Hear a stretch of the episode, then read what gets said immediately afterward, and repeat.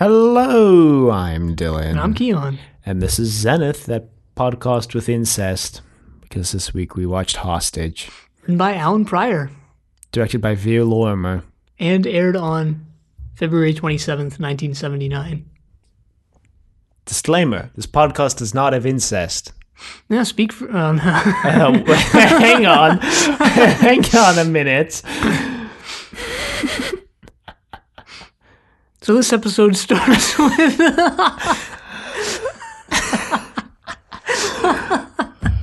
This week in Doctor Who, we're after Armageddon Factor, as will be the norm for the rest of Series B. So, yeah, thanks for remembering to say that every single week because I forget that we even do that. and I was actually wrong. I'm Armageddon Factor didn't finish till the 24th, which actually means that last week's episode Killer actually aired during the airing of I'm Armageddon Factor. I said last week that it aired afterwards, and I was mistaken. Yeah, and the disappointing ending to the key to time. Yeah, well, at least you could, after you get disappointed with the key to time arc, t- sw- swap over to Blake Seven and see Blake. You know what? You know what? Let's not spoil it yet. We'll we'll get there.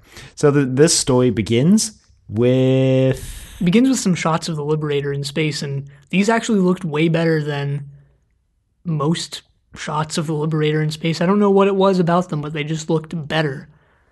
yeah. And the Blake Seven wiki lists Allan Prior as, I mean, I know he's not the director or whatever, but they list him as one of the most prolific writers. I wonder if he had something to do with how the Liberator was framed here. I wonder if that was in his script at all or anything. I mean, maybe uh, some writers will write in like stage directions or, or directing cues into their scripts because they envision a certain scene being shot a certain way. But in in general, I feel like it's left up to the discretion of the director. Although you know, in TV work, and we've talked about this on Trust Your Doctor before, how in TV work the writer is more important to how a story comes out than a director, and, and whereas in like a movie, the director is much more important to how the the final product looks than the writer. Yeah. Yeah, we have talked about that before. Mostly because, well, we had not on Zenith, but uh, like uh, like we've said before, it mostly comes down to the fact that on a TV show you're trying to trying to get uh, some sort of homogenized feel between the episodes, at least on most serialized television shows. On something like Black Mirror or uh, you know uh, an ensemble anthology series, you can get away with having a completely different style for every episode because there's a different cast, there's a different story. You know, Black Mirror has a different, d- completely different cast, completely different story every single episode. And you can you- almost like miniature movies, so you can get away with having a completely different visual style episode to episode. Something like Blake Seven, you're trying to at least maintain some visual continuity from episode to episode, so you're not going to have someone doing high extreme vertical angles on people because that's going to look really weird and out of context in the Blake Seven universe. Sure, sure. Anyway, There's also the fact that you know you're pumping out these things weekly. yeah, that's also true. you're pumping this thing out on like a two week schedule. You're like, you got two weeks to film this Vere, and you're like, oh damn. Yeah, I was really hoping for three weeks this time. Anyway, some ships show, show up and they waste like seven minutes with that. I mean, well, I this is a very this- intense space battle. I really liked this episode, and this episode kind of reminded me of Duel in that, like, for what it was, it was pretty great. When you're finished with the episode and you actually look back on the events of the episode, you're like, wow, they actually made that really interesting, despite the fact that it was just like nothing. well, so we meet the new space commander who immediately gets replaced Yeah, at the end of the Space Commander. His name is just literally Space Commander because we never hear his name, and I'm pretty sure he never comes back again because Travis is back in action at the end of this story. This poor Space Commander, who basically actually gets closer to killing Blake than Travis anyone ever really. did. yeah, I mean, the only one who even gets even remotely as close as this guy is Tarvin.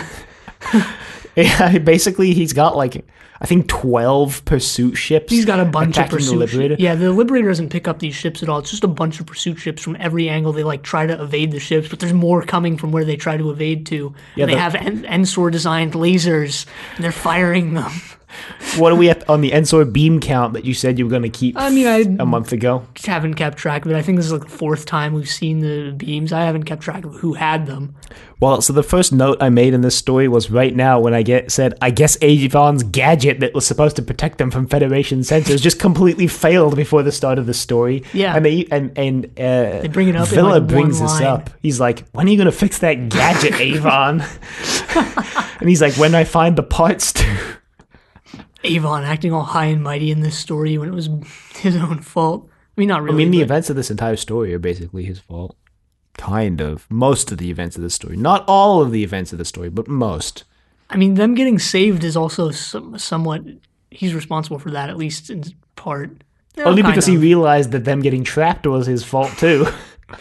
But anyway, in this sort of chase scene, we see the glowing, or we see the orb on the Liberator glowing. I was wondering, have we seen it glow before? I don't think we have. no, I don't think we have because I noticed that as well, actually. So Interesting, interesting touch there.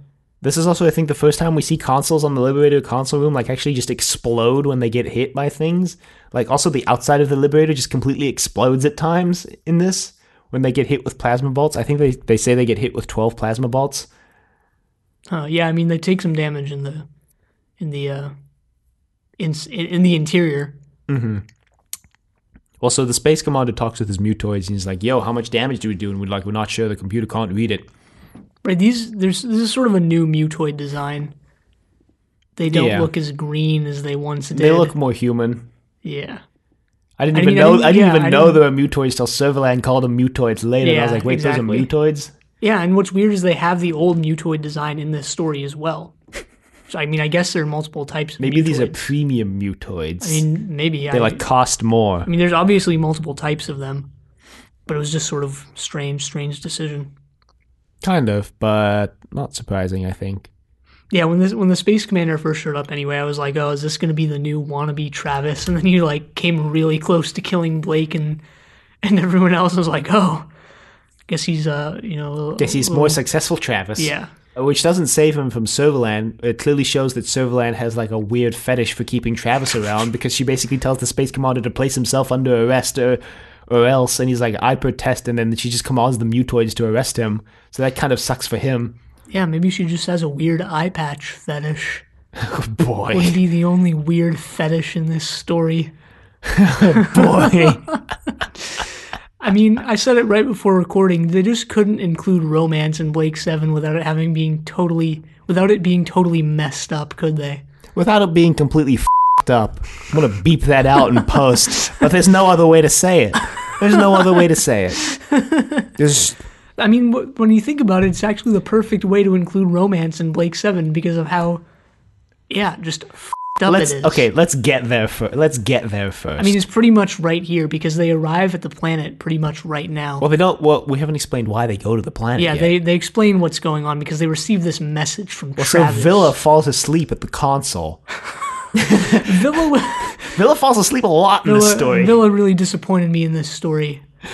So Blake like wakes Vila up. He's like, "Yo, did you get that message, Vila?" And Vila's like, "What message?" And Blake's like, "The one that just came through." And Vila's like, "I don't know of any oh, message. ask Oh, man. Orac." And Blake's like, "Yeah, I guess I'll ask Orac about this message that you were supposed to be listening for, Vila." Help Vila. This reminded me of a, a fanfic I came across recently. What? Which is, it's written in the style of emails between the Liberator crew, and it's really long. And the only part I read from it was Vila emailing Cally to ask her for some Soma.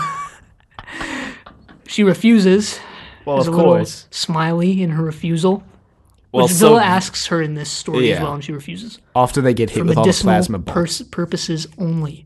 And he, and then she's like, "Are you dying?" And he's like, "Well, I'm thinking about it." Also, there's like these interesting little like side arm control things attached to the chairs in this episode that Je- like Jenna uses to pilot the Liberator when they're in the battle that I've hmm, never seen them that. use before on the show. I mean, it seems like they've added a bunch of things to the Liberator in this episode that maybe they just didn't finish until now. A year and a half into the show. I mean, maybe they were planning on adding some stuff for Series B, despite the fact that it takes place, it starts like 30 minutes after the end of ORAC or less. But maybe they were planning on adding some stuff that just didn't get finished until now. Kind of like how they never finished the pursuit, pursuit ships until episode 9 of Series A. kind of like how we've never seen that treasure room that keeps getting mentioned. So Anyway, they get the message. It's from Travis. He's down on this planet called um, X-Bar. X, yeah, X Bar. Which I remember because every time he says X bar, I just think of a The variable. bar test. No, the the very the like physical variable X with a bar above it. The kind of like H bar, but it's an X. It's an X bar. Kind of Speaking like of this episode, H it's bar, kind of speaking of H bar, there's a college that has like a bar in the physical sciences area of campus called the H bar, and I'm like, wow. Yeah, I mean, my school's philosophy department is called Plato's Cave, and they have a bunch of obnoxious signs placed all around it with arrows, and they say Plato's Cave, and Sick. yeah, It's pretty cool, dude. epic. Epic, dude. Wicked awesome. That's pretty wizard, my dude. Episode one. Still can't get over the fact that they included that phrase in the Phantom Menace. Yo, this is wizard, Annie. I'll try spinning. That's a good trick. Still better than the dialogue in episode eight and seven. Oh, that's a lie. Yeah, I mean, I don't know. I'd have to That's a lie. I've only watched seven twice and eight once, so I'd have to go back. You know, compared to like twenty times watching episode one, two, and three. Anyway, Blake's like, that's totally wizard, dudes. Let's go to the planet. Because Travis basically reveals to Blake, because Blake didn't know this at this point, that Travis is on the run from the law, and he thinks that they should team up together to fight the law. And Blake's like, yeah, I'll do that. I'll come to the planet. And uh, basically, everybody on the Liberator knows that this is a trap. And I mean, the reason why this episode is called a hostage is because Travis has a hostage. It's Blake's cousin, uh, Inga. Except, except Travis refers to her as Blake's cousin in the most roundabout way possible because he basically says, No, this is Blake who says it actually. They, Is cause it? They don't because Travis doesn't explain who Inga or Ashton even are, and then it's Jenna who goes and asks Blake like, "Hey, who's who are they?" And then Blake is like, "Ashton is my father's brother, and Inga is my father's brother's daughter." That's your cousin, Blake. we know you're trying to obfuscate your relation to this woman, but that's your cousin, Blake. yeah, in hindsight, that's totally what he's doing. anyway, at this point, we we see Servalan, and her fashion statement for this week in Servalan Fashion Watch is a massive white flower on her left lapel. Still wearing plugs. Still has those plugs. They look like big pearls in this episode to me. Eh, they look like plugs to me. I'm just gonna go with that. Okay. We meet Counselor Joban. proven wrong eventually. Counselor Joban, who Yeah, Tobias Vaughn. yeah, I recognized, so I went and looked him up, and it's Tobias Vaughn I guess the from glass. the invasion. We Yeah, should mention what story he's Who. from. so, I guess Also, the, Mavic Chen in the Dalek invasion of Earth. Fun fact: those are the same actors. Oh yeah. I guess the glass eye was just the actor, not the uh, character. Maybe. Or this, I don't know if it's actually an actual glass eye, but he squints in one eye. yeah, it, it's his name is Kevin Stoney. Classic Kevin Stoney. Probably one of those people who's in every British sci-fi show, or just every British show in general. Maybe.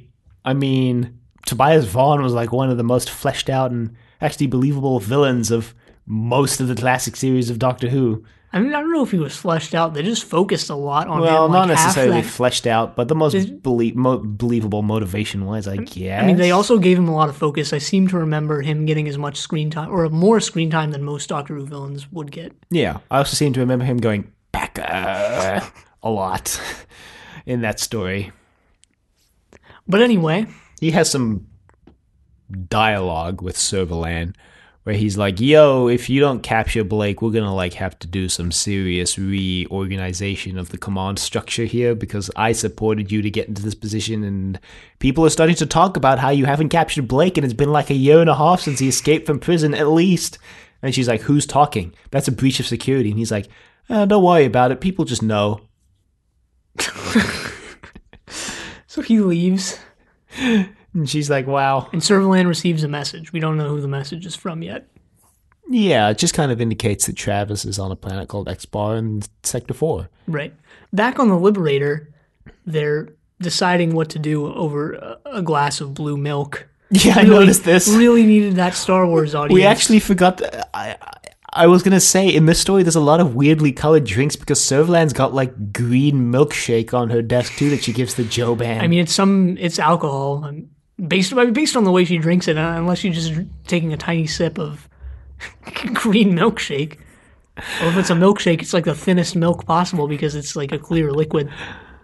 Yeah, so there's a lot of weirdly colored liquids in the story. Oh, maybe it was drink. a Shamrock Shake from McDonald's. Those are pretty good, man. I've never had one. I missed them this year. Dang it. I have to wait till next year now. Dang it. Double it.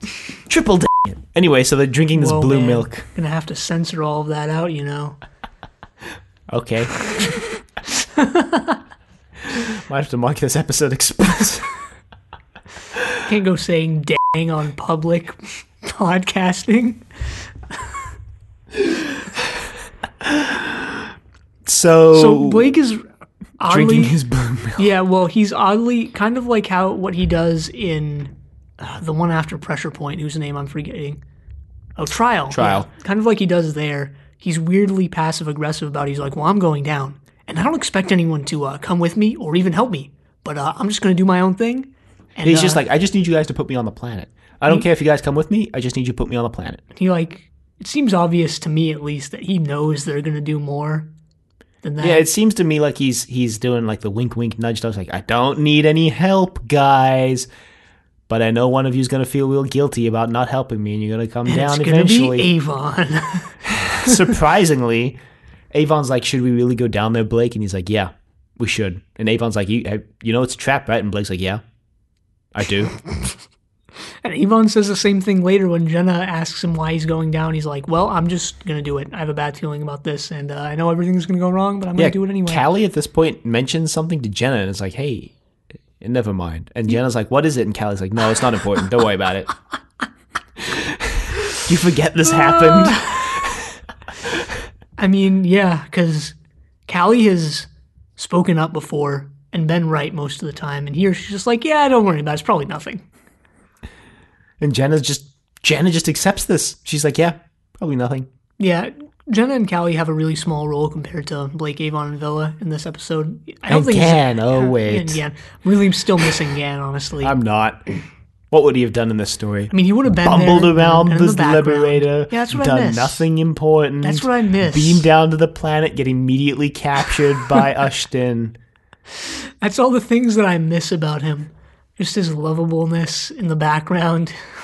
He's like the big bird of the Liberator crew. But yeah, Jenna and Cally sort of have a smaller role in this. But I mean, they still do some stuff. I mean, I'm just damage controlling this, but you know, it was all right in my opinion. Not good, but all right. Jenna saves the day again at the end. Yeah. Kind of. Well, she saves herself and She Cally- saves she's- Vila because Vila's teleport bracelet ends up in the vacuum of space. but she also saves Cally and herself. Anyway, Blake gets down to the planet, and we didn't explain that X Bar is like it's sort of similar to Cygnus Alpha, I, if I remember correctly, in that the Federation has dumped people there in the past. Yeah. and just given up on them. Yeah. And Blake's Except- uncle, unlike Cygnus Alpha, you walk up a hill and then you can't breathe anymore because apparently the oxygen is so like light density on that planet that you walk up a 20 foot hill and you're already like impossible to breathe. right? They don't really they introduce this, but they don't really do much with it. No. They do stuff with the fact that it's really cold on X bar. Though it doesn't look like it's cold. It looks like it's a, it's a straight up desert. But anyway, And weirdly, they do stuff with people running out of oxygen, but it doesn't. It's not related to the atmosphere of the planet. no. It's just Travis siphoning oxygen out of the room. anyway, Blake meets up with Ashton or Ashton or whatever, it's whatever his Ashton. name was. Spelt with a U in the credits. So. Pulls a knife on Blake at first, but then he's like, hey, "It's me, Raj," and And he's like, like, oh yeah, your first name is Raj. That's what I said. kind of like how Avon's first name is Kerr. Or like how Gan's first name was Olag. What's Vila's first name? Is it Vila, Vila? it's Vila. It's Vila Restal. All right. And uh, Jenna. God, what's Jenna's last name? I forgot. I can't believe I forgot. be Stannis. S- Oh, Stannis. Stannis. Let's say something Romanov, something Russian. What? what? She's a Black Widow. And Cally is Cally. Does she Orion? have a last It's- name? It's. I don't think it was ever mentioned, but officially it's like Orion or something. Or on. Orin, Cally, something. Wow, the wiki page. No, Auron is the planet she was sent from. I've pe- I've seen people referring to her as Cally Auron. That's weird. because Auron is the planet she's from. Yeah, that is. I mean, but maybe a lot of last names are derived from places. So A lot of last names are derived from professions too, yeah, like like Baker, is in Baker. Tom Baker. Tom Baker had an ancestor somewhere who was a baker. I think black comes from blacksmith. I'm not sure on that one. yeah, I don't know. I mean, Blake means black, right? So I mean, the name Raj Blake really is just like red black, right? I mean, etymologically, that's what it is, right? Maybe that's what he is. Red black. Yeah. I don't know what that means. Maybe it's because his jumpsuit is red. All the jumpsuits are white in this story. Yeah, and because they well, like 'cause com- they're using thermal suits in this one. I was gonna say they like completely threw away those color coded thermal suits they introduced last season on that ice planet with uh, Avalon in Project Yeah. Avalon. yeah. Because when Vila goes down, he's like, "Man, can't I get like thermal gloves or something?" They're like, "No."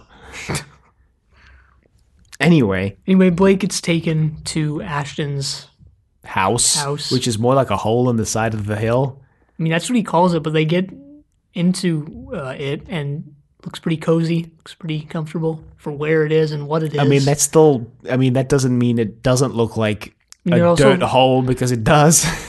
They're also probably starving and scavenging for food, considering Ashton. Well, I was going to say broke his leg, but I guess he was just faking that. yeah, he said he broke it a year ago. Anyway, Yeah. Or last year, he says, so maybe it was just a couple days ago. there's a like weird shot Year. here that I'm gonna call Vere Lorrimer out on because, like I said, it's weird. But when they What, just the shot of the brambles? well that, but Blake mentions he's limping because he broke his leg, so it like shows his leg and that he's limping. I'm like, okay, cool. But then it just like stays on their legs for the next two minutes. They like walk over to the fire pit, and then Blake picks up the fire wood, and then it pans up back to Blake's head. We like just see them walk for like a minute just on their lower body. And I'm like, what? What is this shot? I really don't remember that. Yeah, I just thought it was weird. I was like, this is kind of out of place almost. I like the directorial decision where they panned down to the Liberator bracelet, teleport bracelet box, and panned back up. But that's a lot later because Ashton sort of explains what's going on that uh, Travis and his men arrived a couple days ago and took Inga hostage. Mm-hmm. And Travis has employed some Crimos, yeah crimos which are is it's a it's criminal portmanteau for criminal, criminal psychos. psychopath. Criminal psychopath. That's what they say, but I guess it's criminal psycho. Crimos. Crimos remind me of kids dressed up when they're playing like I don't know, cops and robbers or something. I don't know why that was the first thing I thought of when I saw the Crimos, but it is. They reminded me of something, honestly, but I couldn't place what. Tron, maybe. Probably not. Maybe. They're wearing like bright stripes on their black uniforms for some reason. Anyway, they've taken up refuge, Travis and the Crimos, that is, in a building that nobody on the planet was ever able to get into. Right. It's a Federation building, and it's up on a hill. So Blake decides he needs to go up there.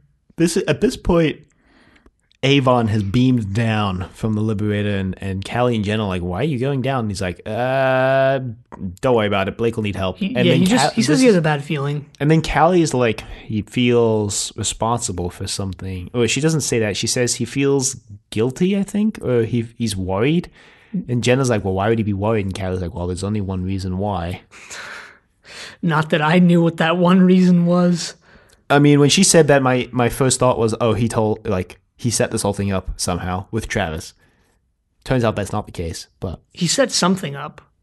yeah, you find out later Yeah, he was the one who later. sent the message to Servalan that Yeah. we talked about earlier. Anyway, he sort of spies on Blake as he leaves Ashton's or Ashton. I, I felt like they called him Ashton, but it's spelled Ushton. I'm just gonna call him Ashton. He leaves Ushton's place to run up the hill. That's literally what he does. What they told him not to do. Yeah. and then Avon's like, I'm gonna need help. Send Vila down so Vila comes down, and Avon's like, "All right, you're gonna stay here, and, And- watch that house. and I'm gonna go help Blake." But then Vila proceeds to immediately fall asleep on the side of the hill. Yeah, Vila was just the wrench being thrown in all of their plans in this. Yeah, should have sent like Jenna or Cally down instead of Vila. Yeah, they really should have, especially since Jenna. I I mentioned this on Twitter, and I actually hadn't noticed this, but Jenna really hasn't done much of anything since Bounty. I mean, she's done a couple things. She mm-hmm. had Servalan at gunpoint in Pressure Point, and you know she's had a, a minor role in a couple other episodes. Right, she went to destroy the the Moon Disc farms or whatever. But mm-hmm. really, like Bounty was her last big thing that she really did. And I read an interview with Sally Knyvette recently, actually, where she was basically expressing the same thing. You know, she was like, "Well, they were sort of reducing my role. It wasn't really doing anything." And when the they when the show was pitched to me or whatever, I thought it'd be really cool because of this, the way the role was like, you know, you're going to be a smuggler and you're part of this band of outlaws, but you know, then she sort of just ended up being delegated to the background, Right. Well, which is kind of disappointing. in this story, she does I, I more than she's been doing. I think. I was okay with this story, even though Cally and Jenna were definitely sidelined at least a little bit. I think Cally's the one who gets sidelined the most in this story, in my opinion. Uh, she does the least in in this story. Yeah, yeah, that's true, I guess. Anyway, Blake gets captured. Avon gets captured. Vila gets captured because he's passed out on the side of the hill. They all fall into traps. Blake gets caught in like a bear trap. Blake gets caught in a bear trap, which apparently his like indestructible boots save him from losing his foot from. Avon gets caught in a net, and Vila gets caught by Ashton.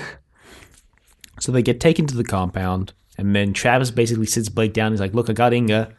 Uh, I want the Liberator." And Blake's like, "Yeah, right. As if I'll give you the Liberator." We also have a couple scenes of Inga being like tortured, and in those scenes, we find out that Ashton is working with Travis. right. Inga makes a break for it. Travis is like, "Capture her," and they just immediately capture her. Yeah. And Blake's like, "Wow, Vila also gets held at knife point by Ashton, yeah." who makes who asks him whether anyone else is there. He's like, "No, no, I swear." And he has this whole big thing about how he doesn't like people saying they swear. Well, so Ashton steals the teleporter bracelets, which was like his deal with Travis, apparently, to steal the teleporter bracelets. Because he gives them to Travis when he shows up with Avon. Yeah. So And here you go. Travis Travis reveals, of course, that he was never planning on working with Blake and that he just wanted the Liberator. Yeah, and Blake's like, yeah, I mean, I knew that. I knew that this was a trap. So, Trap this. yeah, I mean, I really liked how this episode did Travis, right? This is the best Travis really has been ever, um, pretty much, since he was introduced, I think. since he was introduced. I mean, maybe even better than Seek, Locate, Destroy or Duel. Probably because it's unlimited Travis. Travis was limited before by his artificial limiter, aka Servalan, but now he's unlimited. Because he works outside the law. Yeah, sure. He's a rogue cop who plays by his own rules. Coming this summer, Travis P.I. Travis the movie. Travis the movie, Travis 7. The well renowned and well hyped movie sequel to Blake 7 featuring Travis. You know, I really hope the whole sequel slash reboot trend doesn't touch Blake Seven. They've been trying to for a couple of years. Sci-fi like That's acquired the rights to Blake 7 in 2000 and something and there was like they were Well, all that's a set scary thought. they were all set to make it and then like everything fell apart. Sci-fi actually makes pretty good like actual sci-fi shows now, like uh, The Expanse, which is basically the best science fiction show on TV right now in my opinion, even though it just got canceled, which is kind of devastating. Uh, Killjoys is like pretty fun. So, sci-fi makes actually good like science fiction television now. That's not to say the movies or any other television they make is any good, but at least they've got that. I really don't watch. TV anyway, so I don't know why I'm complaining, but. But yeah, the, the Blake Seven reboot fell through. Not to say that people aren't still trying, but anyway, I mean, it's gonna happen eventually. maybe. I think. Or it'll be happen. like Back to the Future, and someone will be like, "Over my dead body."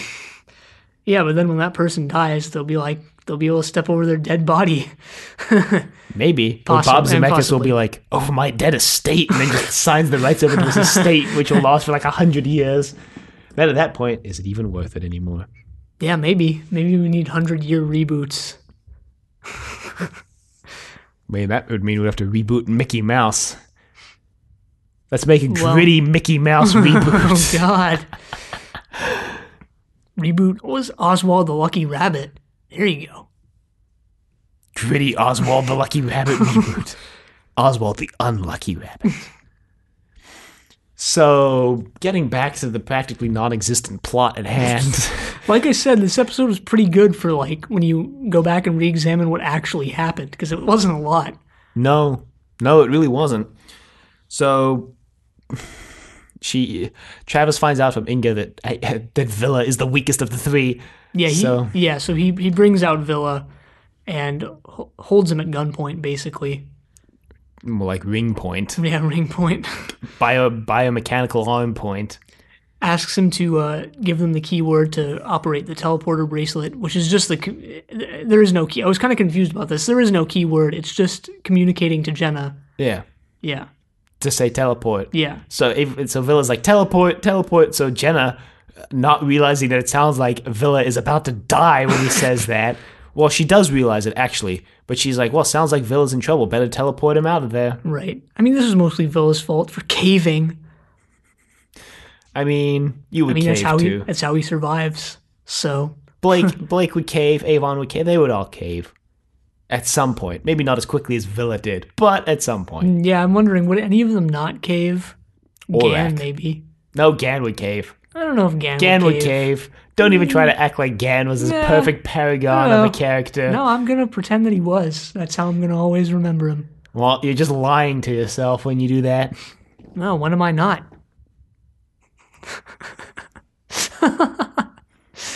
anyway, what's his face gets teleported up. to Mo- some Crimo.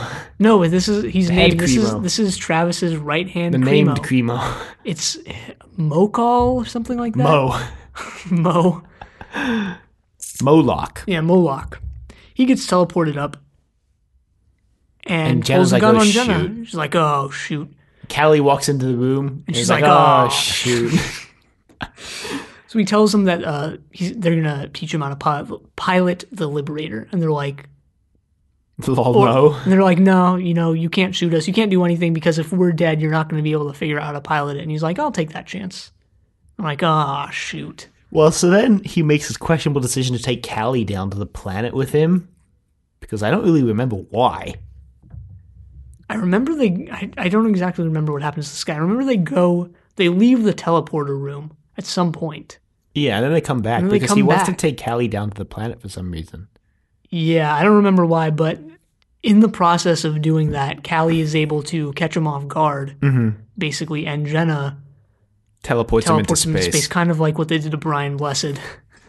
I mean, you mean exactly like they did to Brian Blessed. yeah, he blows up in space, Yeah, he actually blows up, which is interesting. as Brian Blessed did, and as Raiker did, I think. if I remember correctly, Raiker also blew up.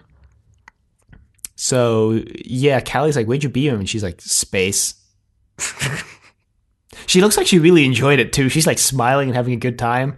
She's doing the uh, Yeah, you- the Gan thing. Yeah, you know, you gotta wonder, like, if if uh, in in the process of smuggling, you know, how many people has Jenna killed, right? And does she miss doing that? Miss smuggling or killing people? Either. Maybe both. Maybe that's why she joined up with what's his name in what's its name? Tarvin in Tarvin Bounty. and Bounty. She just really wanted to kill somebody. She just wanted to kill some people. Oh, here I go killing again. I think I made that exact reference like last week.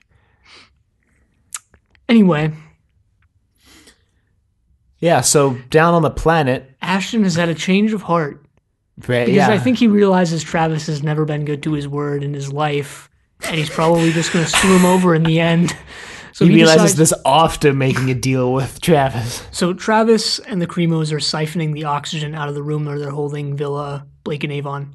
And Yeah, so- Ushton comes in and messes that up for them, letting Well, so oxygen well, first Inga makes a break for it. She doesn't actually make a break for it. She like hides, and they think she's escaped. So the Crimos leave to go after her, and then she jumps out and like jumps Travis, and that's when Ushton comes in, and he also jumps Travis, and then he buggers with the oxygen. Yeah, they let them all out, and then just to summarize what happens for the next like ten minutes, they have this giant fight scene outside. All the Crimos die. Travis almost dies. Well, you're Blake and Avon almost die. Okay, pause. They push some boulders down the hill, That's killing the Crimos. that's well. yeah. we got to talk about the boulders.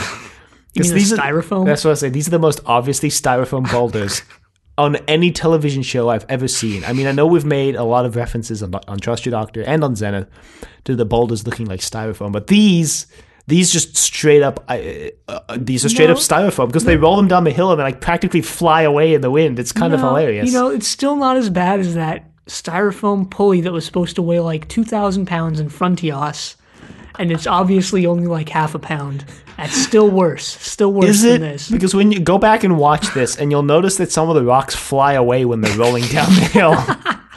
I mean, they don't like fly off screen, but they like fly off course when they're rolling down the hill because they're so light that they have no like momentum going down the hill. Well, all the actors too are like really overselling. Like they're like moving back and forth, trying to push these things down the hill and make them look really heavy. And it's Well, at some point, like Gareth Thomas just gives up because he just lifts a rock and just launches it with both hands.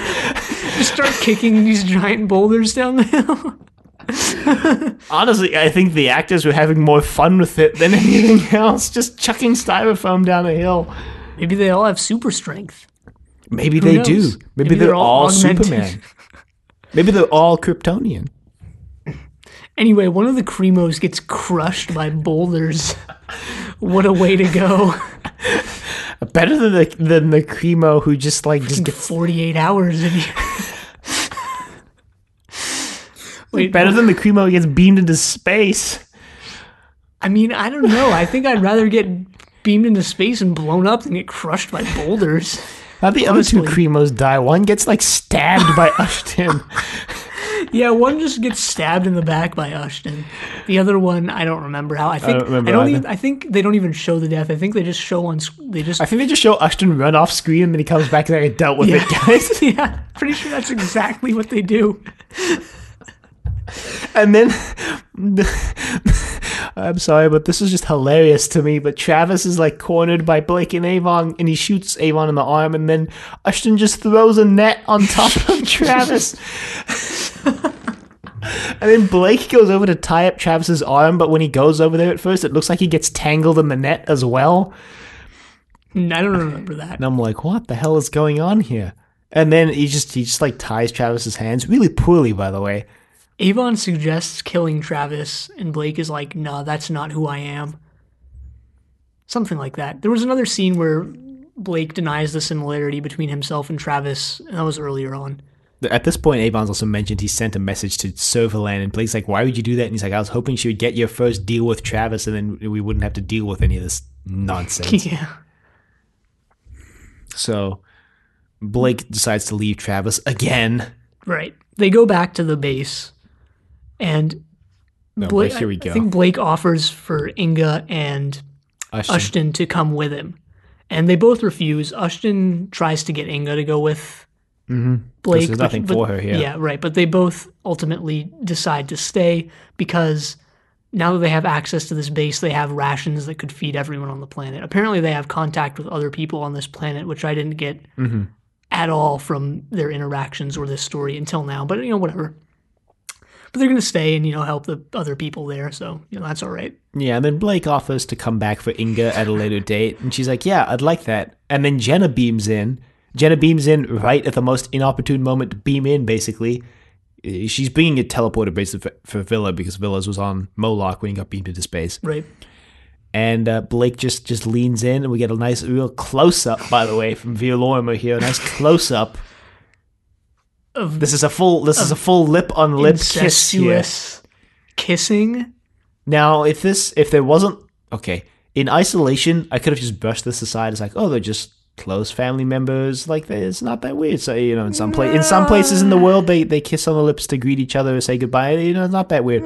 But there's a lot of like at the beginning of the story, there's a lot of like Blake seems When like. Blake says she used to be very precious to me. or yeah, something exactly. Like that. There's a lot of things that Blake says and does in the story that indicate to me that there is more yeah, going I mean, it's on definitely here. an incestuous relationship between him and Inga. There- Like, that's more- definitely what it is. Like, there's really no way you can say that it's not.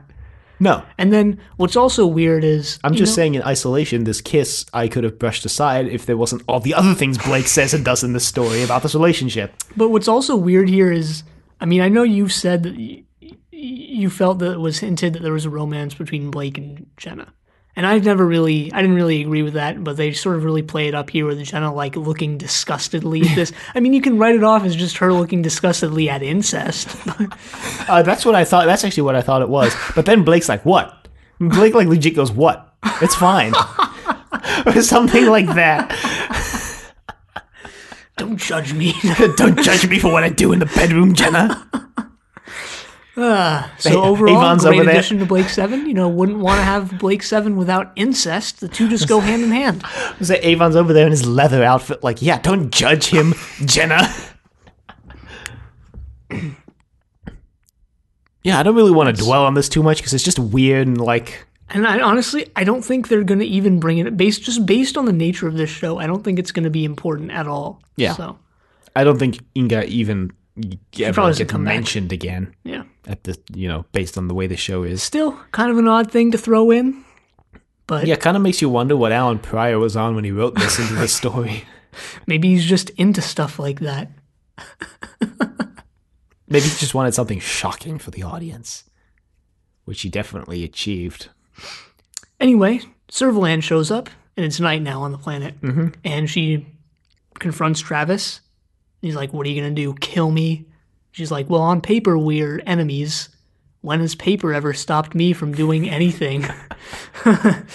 She basically tells Travis that as long as Travis keeps leading Servalan to Blake, she'll like mark on the records officially that Travis is dead. right. So they're st- they're working together again.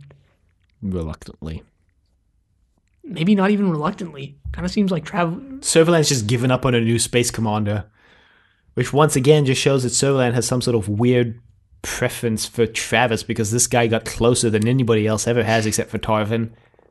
Yeah, yeah. And then it ends with them setting the speed to standard by whatever it is. Oh, yeah. I felt it could have just ended because there's a, and I'm forgetting exactly what the line Could have just ended with Blake going, "What? There's nothing wrong." what? Dun dun dun dun dun. dun.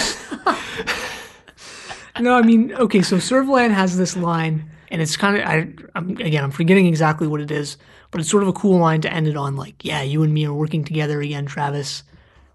But it's something Back more in than action. that. It's something Travis more and than that. Servalan, and I'm back butchering it, but yeah, something like that. It could have just ended there, but then it cuts to the Liberator, like, all right, set our next destination, and then off they go.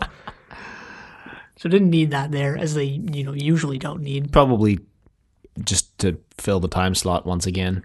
By like what the three seconds that it took Yes. up. Sure. You never know.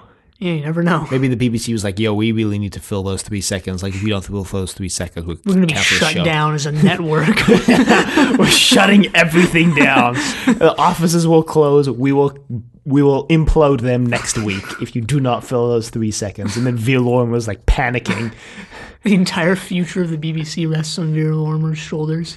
His ability to fill the three seconds. It's like, what do I fill these three seconds with? What can I possibly add? No, no. Yeah. Anyway, as I've mentioned like twice already, I really like this episode for what it was, right? Just looking back on it, I was like, wow, they really made this sort of bare bones episode pretty interesting. Yeah. Uh, before we go into rankings, I just want to mention that I found out that apparently Ushton was was played by someone completely different originally. Uh, his name Duncan Lamont, but apparently after they finished all the the location filming, he passed away. So they had to reshoot every, all of Ushton's parts with a new actor Wow, that's uh, something. Speaking, because he didn't finish all the filming, just all the location work, so Yeah. none of the in, interior stuff in the base. yeah, I was gonna say speaking of, and then I didn't know what I was gonna say because this is actually not related, but it's related to something we brought up like a couple weeks ago. Where we are like, what kind of last name is an event? and uh, that's not. I th- Sally Knyvette's real last name is James. I read. But she just took the name Navette because it was like her grandfather or great grandfather's last name. She's like, yeah, I don't know where it's from, but that's where I got it from. Just sounded cool. Uh, I don't know if that's. I mean, they didn't. The interview looked kind of sketchy, and it looked like it was from a site that was made in like 1996, but they didn't Nothing source wrong anything. with websites made in 1996. No, no. I mean, they just if for some reason hold less credibility based on. I, I mean, I, I don't know why. It's just they just to to me at least. I mean, th- mm-hmm. there's no like real reason why a site that's designed like it's like it was made in 96 holds less credibility than like an updated site, right? Like I mean, visual appearance plays a lot into like how credible you think someone is. If someone shows up at your doorstep wearing torn clothing and with a raggedy beard that hasn't been brushed in seven days and long hair that looks like it hasn't been washed in three years, you don't know. You know, it's going to be less likely you're going to believe them when they say that they, uh, uh, you know, say that they're like a wealthy businessman who wants to lend you a million dollars than if someone showed up in an immaculate suit, well trimmed, right? I mean, if sure, I mean, I, okay, I get what you're saying, but like if someone showed up my door, up at my doorstep offering me a million dollars, I wouldn't believe it, no matter what they were. But okay, I mean, I get what you're saying. Yeah. But like at the same time, when you think about it, you can make something up in 1996 and put it on a website and have that website be designed in terms of uh, you know what design was like back then just as easily as you can do that now and make the Right. site look like it was made in 2018 Just as easy as you could do, do that on a podcast.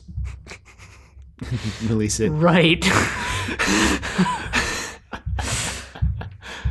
Not that I'm making reference to anything in particular. okay i don't even know what you're getting at. I'm not referencing anything particular. I'm, I'm legitimately right. not referencing anything in Okay. particular. all right but anyway all i wanted to point out is that this interview i read claimed that sally Knyvette's last name was sally james Hmm. or just james it wasn't sally sally james it was just sally james as a full name Oh, if she'd replied to our request to be on this podcast, we could have asked her, but I found her Twitter, but I don't know if it's her real Twitter, and she hasn't been up- updated in like nine months. So I found Stephen Greif's Twitter, I think. I think it was Stephen Grief. Anyway, ratings for this episode.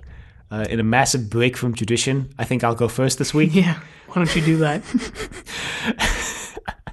So my rating for this episode, uh, there is a shot of the pursuit ships where it looks really obvious, like they're just hanging from a- String. uh, this- they're hanging from like fisher's wire, and they're moving really jankily because they're just hanging from fisher wire and being moved across the screen by some dude off camera.